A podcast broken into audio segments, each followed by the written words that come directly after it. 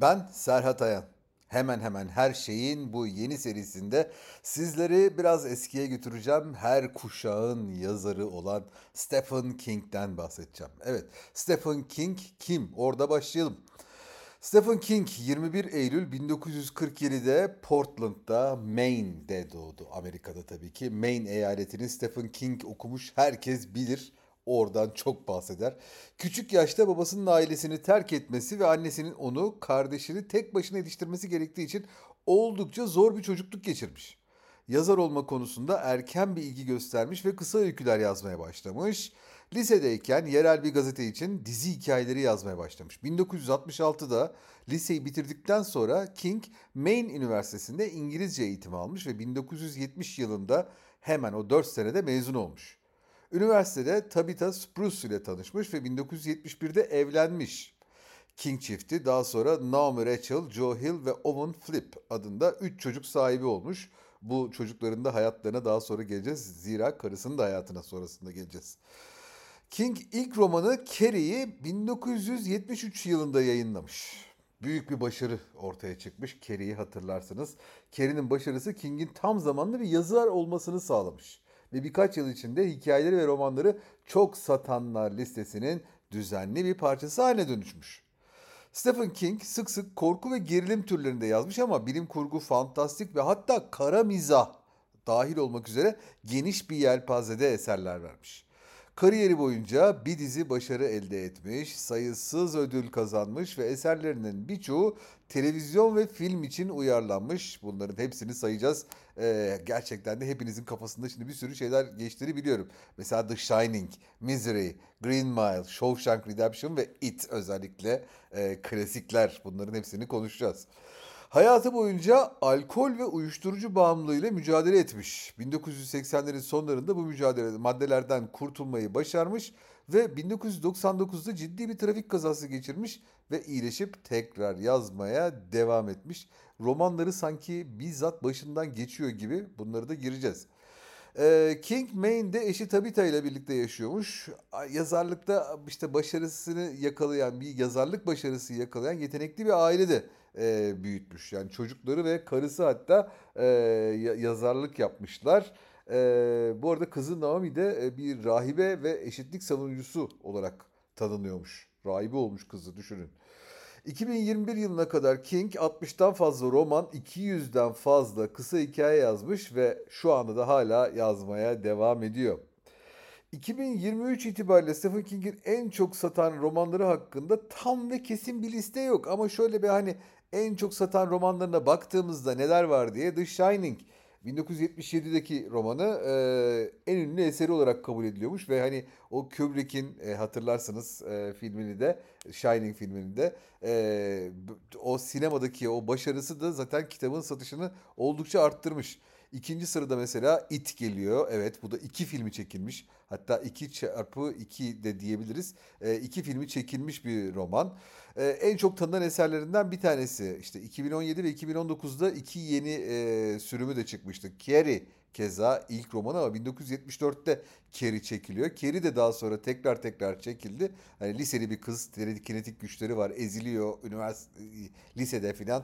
O lisede ezilmesinin karşılığı olarak te- telekinetik güçleri çıkıyor karşımıza. Hatta bu filmin daha sonra müzikali bile yapılmış. Yani müzikali nasıl olur çok acayip geliyor bana. Misery keza bin dokuz yüz seksen yedi yılında yazılmış bir kitap. Ee, bir yazarın hayranının elinde tutsak olmasını anlatıyor, konu alıyor. Hatırlarsınız Kathy Bates bu filmde de Oscar almıştı bin dokuz yüz doksanda. Ee, romana olan ilgi tabii ki daha çok arttı da. Misery'yi belki tek başına okumamış olanlar filmini gördükten sonra mutlaka okumak istemişlerdir. Ee, The Stand romanı var. Yine bin dokuz yüz yetmiş sekiz romanı. Dünya çapında bir salgını anlatıyor aslında. O bin dokuz yüz yetmiş sekiz yılında yazdığı salgın The Stand daha sonra başımıza iki bin on dokuzlarda geldi. Bu da bu adamın ne kadar tehlikeli olduğunu da gösteriyor bence. E, keza Pet Sematary, o hayvan mezarlığı ama Pet Semetary'yi yanlış yazıyor İngilizce'de özellikle.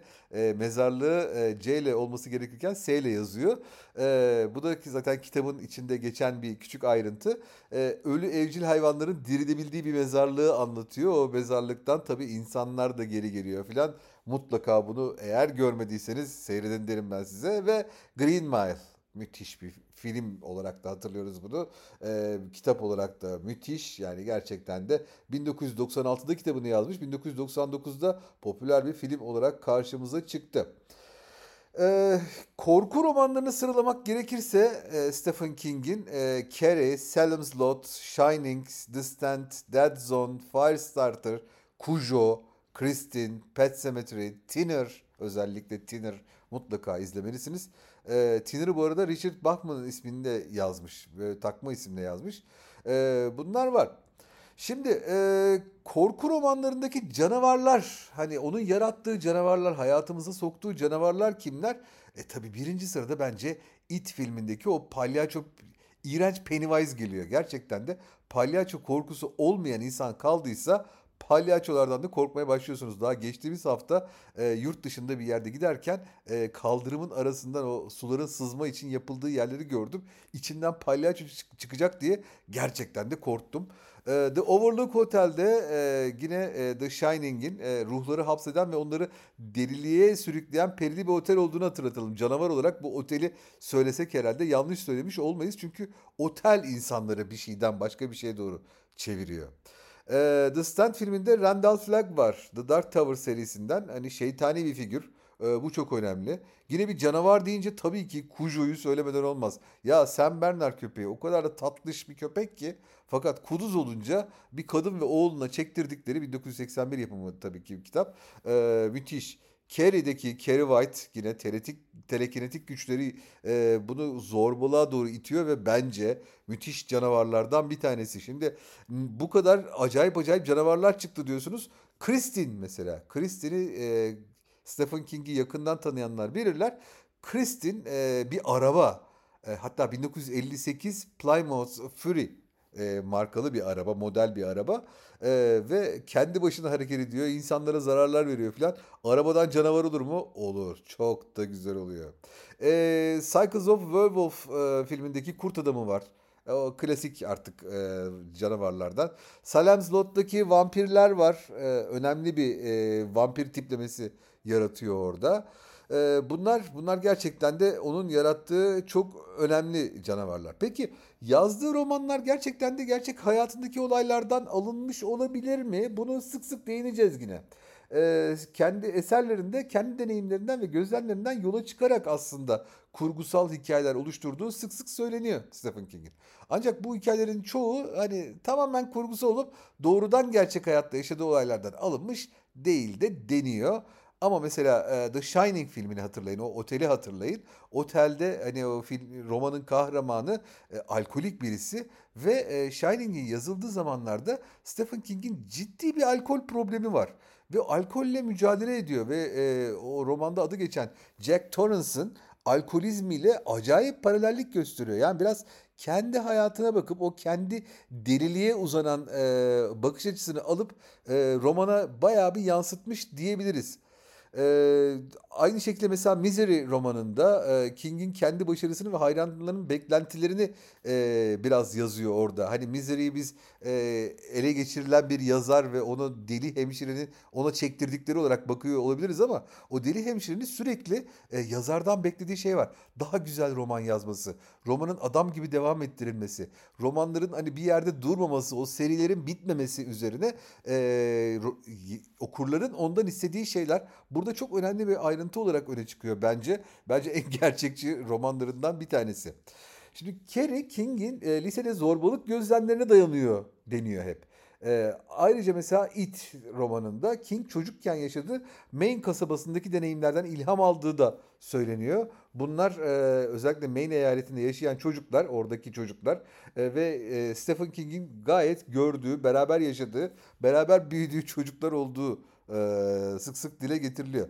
Yani gerçek hayatından aldığı bayağı bir şeyler var Stephen King'in e, bu romanlarında. Bunlar yok demek çok yanlış olur. Şimdi biraz King'in hayatına bakalım. King'in hayatından, Stephen King'in hayatından enteresan maddeler çıkaralım. King'in babası Donald Edward King. Ee, her ne kadar başarısız da olsa bir yazarmış. Yani aslında genetik bir e, miras var orada. E, ve babasının yazdığı hiçbir hikayeyi görmediğini söylüyor Stephen King. Annesinin dediğini dayandırarak söylüyor bunu. E, tonlarca el yazması varmış babasının. Bayağı yazan bir adammış babası. E, ama iki yaşındayken King, yani Stephen King daha iki yaşındayken evi terk etmiş ve bir daha asla kimse onu bir yerde görmemiş. Şimdi onun el yazmaları bulunsa ne acayip paralar eder değil mi? Acaba Stephen King'in babası neler yazmıştı filan. Çok acayip bir şey olur. Ee, Stephen King birinci sınıftayken daha derslere sık sık girmiyormuş. Girmemezlik yapıyormuş. Okuldan kaçıyormuş ve e, bu yüzden e, okuldaki senelerinden bir tanesini, yani sınıflarından bir tanesini tekrarlamak zorunda kalmış. Hani şimdiki çocuklar bunu bilmezler ama sınıfta kalmış. Devamsızlıktan sınıfta kalmış. Bugünlerde var mı bilmiyorum. Bir gün Stephen King'in kardeşi David aile evinin tavan arasını araştırırken babasına ait bir kutu bulmuş. Stephen King'i çağırmış. Birlikte kutuyu açmışlar. Kutunun korku hikayeleriyle dolu olduğunu görmüşler. King kutudan çıkarttığı ilk kitap H P Lovecraft tadında yazılan bir The Thing from the Tomb'muş. Eserin yazarın korku hikayelerine yönelmesini sağlayan ilk kıvılcım aslında bu babasının yazdığı hikayelerden çıkmış deniyor. King sürekli olarak bir odaya girdiğini ve kurbanın tavandan sarkan ipin ucunda sallandığı intihar kabusu görülmüş. Bakın bunu kitaplarınızda, kitaplarda bulabilirsiniz gerçekten de. Ve e, bu şey kabuslardan üçü mekan olarak tam da yazarın o yaşadığı eve çok benzer evlerde e, geçmiş ve onları tasvir etmiş biraz Stephen King. Bunun yanında Stephen King hikayelerini yazma ve yayıncılarına göndermeye daha on altı yaşındayken başlamış, demin de söylediğim gibi. Ve her red mektubu alışında, yok ya bu hikayeler olmaz filan diye yayıncılardan her red mektubu aldığında o mektubu duvarındaki bir çiviye takmış. İşte bak bunu da söylediler, bunu da söylediler diye. Ve o kadar çok red mektubu almış ki o şeyleri astığı, e, mektupları astığı çivi yerinden kopup düşmüş. O kadar çok reddedilmiş yani.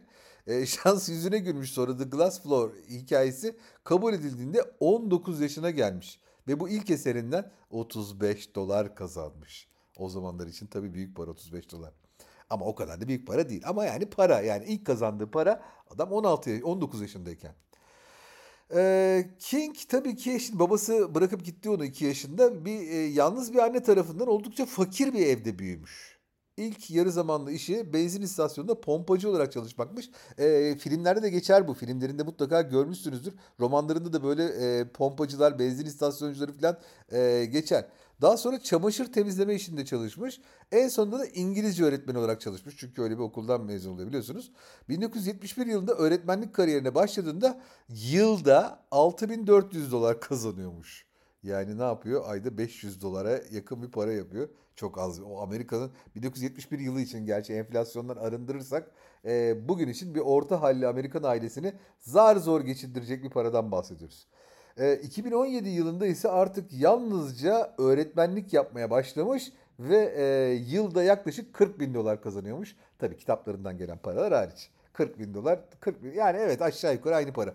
kırk bin dolar o zamanın altı bin dört yüz dolarına yakın geliyor. Ee, romanlarını bu arada Richard Bachman e, mahlasıyla yayınlamış. Böyle bir enteresan bir şey var. Bana ilginç geldi bu. Ama en ilginç gelen şeylerden bir tanesi, rock sever bir insan Stephen King. Bunu da özellikle vurgulayacağız. Ee, romanlarını yazarken hard rock dinliyormuş.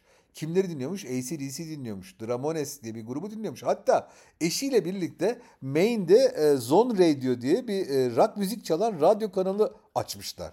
Çok acayip değil mi? Peki bu şey nereden geliyor? Rock merakı nereden geliyor?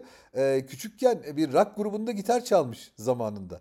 Yani bayağı da bir gitarist falan bu adam. Enteresan adam. Yani kazıdıkça içinden çok acayip şeyler çıkıyor. Ee, Red Sox taraftarıymış. Bu arada Boston Red Sox taraftarıymış. Ee, bu da enteresan şeylerden bir tanesi. Ee, yazar olmak isteyenlere bir tavsiye veriyor. Diyor ki, yani bunu hakikaten herkese, benim de söylediğim şeylerden bir tanesi. Eğer yazar olmak istiyorsanız diğerlerinden daha çok önem vermeniz gereken iki şey var diyor. Bol bol okumak, bol bol yazmak. Bunların dışında yapabileceğiniz bir şey yok diyor. Ee, diyor ki, ve hatta bildiğim kadarıyla bu ikisi haricinde sizi hedefinize götürecek başka bir kestirme yol yok. Yani hop ben böyle yaptım, şimdi tekrar yazar oldum gördünüz mü? Yok, öyle bir şey yok yani. Ee, bu arada e, şey varmış, King hani sadece korku romanları falan da yazmıyor. Mesela e, anı kitabı ya, şey yapmış. Anı kitabı yazmış. Yazma sanatı diye. On Writing diye bir kitap yazmış. Ve e, bayağı da tutmuş bu kitap. Bayağı da seveni olmuş bu kitabın. Şimdi bin dokuz yüz doksan dokuz yılına geliyoruz. Gerçekten de bunu ben bizzat gazeteciyken de yaşadım ve hatta bunun haberlerini de yaptım. Stephen King yolda yürürken ona bir kamyonet çarpıyor. Ama böyle bir hani yavaşça bir sürtüyor falan değil. Bayağı çatır çutur çarpıyor kamyonet. Ee, düşünün ki Stephen King'in bu kazadan sonra sağ bacağı kırılıyor. Kalçası kırılıyor. Kaburgaları kırılıyor. Kırılan kaburgaları akciğerine batıyor. Kafa travması geçiriyor. Acayip bir şey yani. Peki bu kazadan sonra hani iyileşme safhasında Stephen King ne yapmış olabilir? Arkadaş kendine çarpan kamyoneti satın almış. Neden? Çünkü e, bu kamyoneti şimdi böyle o Stephen King'e çarpan kamyonet falan deyip müzeye götürmesin diye böyle o kamyonet bir yerlerde birilerinin müzesinde böyle oley Stephen King'i ezen kamyonet falan denmesin diye e, kamyoneti satın almış. Parçalarını ayırmış teker teker, bir tane parçası bile kalmayacak şekilde e, hurdalıkta parçalarını minicik parçalara ayırıp darmaduman etmiş onları. E, bu arada yirmi iki filmde de oynamış ama hangi filmlerde? Kendi filmlerinde, yani kendi yazdığı, daha doğrusu hani konusunu kendinin verdiği filmlerde yirmi iki tane filmde oynamış. Gerçekten de bu şeyde görürsünüz Stephen King'i. Ya böyle bir ara rollerde falan geçer. Rahip olarak hatırlıyorum. Ee, bir tanesinde şey olarak hatırlıyorum. Yine pompacı olarak hatırlıyorum. O, o da bana çok değişik ya. Ben de yapardım herhalde. Kim olsa yapardı bunu herhalde ya. Çok güzel bir şey bu. Evet. bin dokuz yüz seksenlerde mesela bilim kurgu toplantılarına katılırmış. Ee, insanlar, bilim kurgu yazan insanlarla. Game of Thrones'un e, yazarı George Martin'le poker oynamış. Bu toplantılardan bir tanesinde. Çok acayip. Ee, bu arada alkol ve uyuşturucu bağımlılığıyla yaptığı mücadelelerini hep böyle e, herkese her şeyi göstermiş. Ve e, hatta şöyle demiş. Kullandığı maddelerden dolayı bu Cujo romanını yazarken yazdığı zamanı neredeyse hiç hatırlamadığını söylemiş. Bu arada hani sadece içki değil, kokain de kullanıyor. Ee, böyle e, bu arada ha, Cujo romanının da şöyle bir e, söylentisi vardır.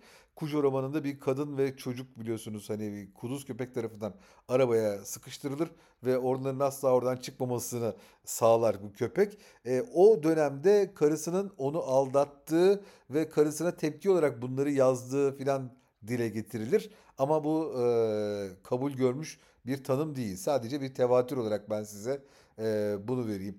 Şimdi bir tane şey var. E, enteresan bir e, yine bir kitabı var. Koşan Adam, Running Man diye. E, bunu Arnold Schwarzenegger'in bir Running Man diye bir filmi var ama e, yani konu sadece birazcık oradan şey olmuş. Bambaşka yani, kitabı hakikaten okumanız lazım. Gerçekten bambaşka bir şey. Bunun e, filmini filan ben kitabı bağımlı bir film olarak görmedim. üç yüz dört sayfalık bir kitap bu.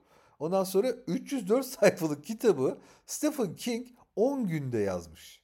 Bu Running Man kitabını on günde yazmış ya, gerçekten de. Yani gençlik zamanında e, üç dört saatte iki bin üç bin kelime yazabiliyormuş. iki bin üç bin kelime ne demek? E, yani e, üç dört saatte böyle yaklaşık otuz kırk sayfa yazı yazabiliyor demek. Bu da acayip. Ee, bu arada Guinness kitaplarına, rekor, dünya rekoru kitaplarına girmiş. Ee, nasıl girmiş?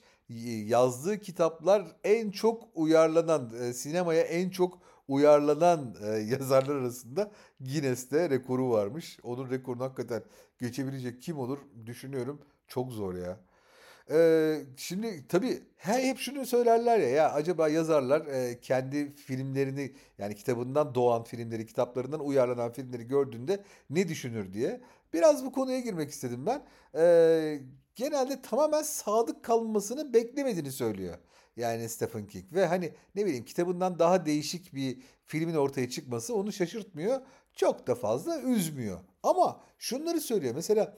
E, sonuç şey fikir benden çıktığı için hayatımın işte bir yıldan fazla zamanını bu kitaplar üzerinde ha- çalışmakla harcadığım için e, birazcık tabii o biraz üzülüyor insan diyor. Çoğu uyarlamalar hoşuna gitmesine rağmen mesela e, en ünlü uyarlaması bence e, Stanley Kubrick'in The Shining filmi, e, o otelli filmi. E, buradaki e, o kadın karakter Wendy Torrance'dan Ee, zerre kadar haz etmedim diyor. Çığlık at, sadece çığlık atıyor. Of filan diyor.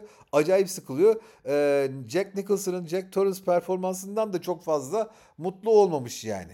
Hatta o kadar mutlu olmamış ki bu iki oyuncunun ve Stanley Kubrick'in yönetmenlik performansından e, filmin bu kadar büyük bir hayran kitlemesine sahip oluşunu anlamıyorum diyor. Yani kendi kendine kızıyor. E, bu arada e, yine enteresan şeylerden bir tanesi, korku yazarı nelerden korkar? Uçaktan korkuyormuş efendim. Uçak e, korkusu varmış gerçekten de. Ne zaman bir kitabın için imza turuna çıksa e, bir eyaletten ötekine neyle gidiyormuş? Motosikletiyle gidiyormuş. Çok acayip bir adam bu ya gerçekten. E, en sevdiği televizyon dizisi olarak bu arada Breaking Bad'i söylemiş. İlginç yani. Walking Dead'i seyrediyormuş. Sons of Anarchy'yi seyrediyormuş. The Americans'ı seyrediyormuş. Bu da onun en sevdiği şey. Ee, özel kütüphanesinde, kişisel kütüphanesinde on yedi bin tane kitap varmış ve hani son en son gelen kitaplar dışında bunların birçoğunu da okumuş. Bizzat e, kendisi okumuş. E, bu arada hani sadece kitaplarından çok para kazanan, çok böyle para göz bir adam olarak da düşünmeyin. Kısa hikayelerin telif hakkını e, film yapımcılarına bir dolara vermiş. Böyle de bir e, enteresan bir adam bu. E, değişik bir adam hakikaten. E, güzel bir adam ya. O filmi, It filmine gelelim biraz. It filminde e, şimdi şöyle bir şey var. E, Losers Club diye bilinen o hani çocuklar var ya gerçekten de. O çocukların e, toplu seks sahnesi vardı kitapta. Yani gerçekten de bu filmlere yansımamış bir şey.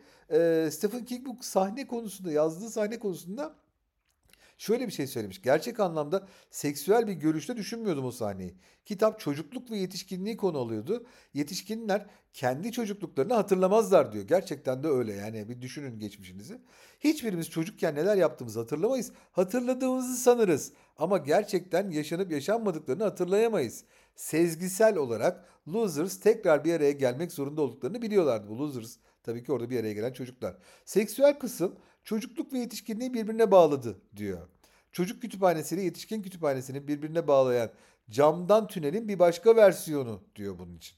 Ben bu sahneyi yazdığım zaman farklıydı. O günlerden bugünlere çok şey değişti ve bu konulara hassasiyet de çok arttı diyor ve sonra ekliyor, diyor ki tek bir seks sahnesi hakkında bu kadar çok yorum gelmesi ama çocuk cinayetleri hakkında çok az yorum gelmesi beni gerçekten şaşırtıyor diyor.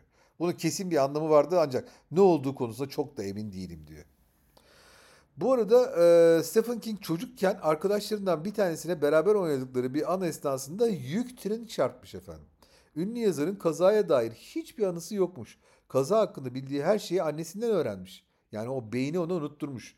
Stephen eve yalnız geldiğinde annesi onu çarşaf gibi bembeyaz bir halde bulmuş.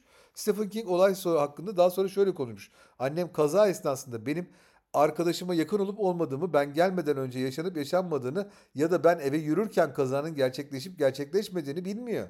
Konu hakkında kendince fikirleri vardır belki de ama benim gibi kazaya dair hiçbir anım yok. Ee, sadece kaza hakkında yıllar boyunca bana söylenenler var diyor. Şimdi buradan neyi hatırlıyoruz? Stand By Me filmini hatırlıyoruz efendim. Stand By film, Stand By Me filminde e, trenlerde ezilen bir çocuğun cesedini bulmak için gidiyorlardı ve o yolculuğu anlatıyordu biraz. Çok enteresan bu gerçekten de. Hani hayatına etki eden bir şeyler var mı yok mu sorusunun tam karşılığı. Ve e, son olarak Carrie, bin dokuz yüz yetmiş dörtte basılmasından beri Stephen King'in kitapları matbaalardan ve ikinci el sahaflardan asla eksik olmamış. King korku türünün yazı makinesi. Bunu böyle söyleyebiliriz herhalde ve sanırım hala da üretiyor bu arada. Adam bin dokuz yüz kırk yedi doğumlu, geldik iki bin yirmi üçe, hala üretiyor ve belli ki üretmeye devam edecek. Evet, bana her daim Serhat Ayan ismiyle ulaşabilirsiniz tüm sosyal medya varlıkları üzerinden. Lütfen beğenin, paylaşın ve benden değişik farklı konular isteyin. Birçok konuda sizlerle beraber olmaya devam edeceğiz. Hoşça kalın.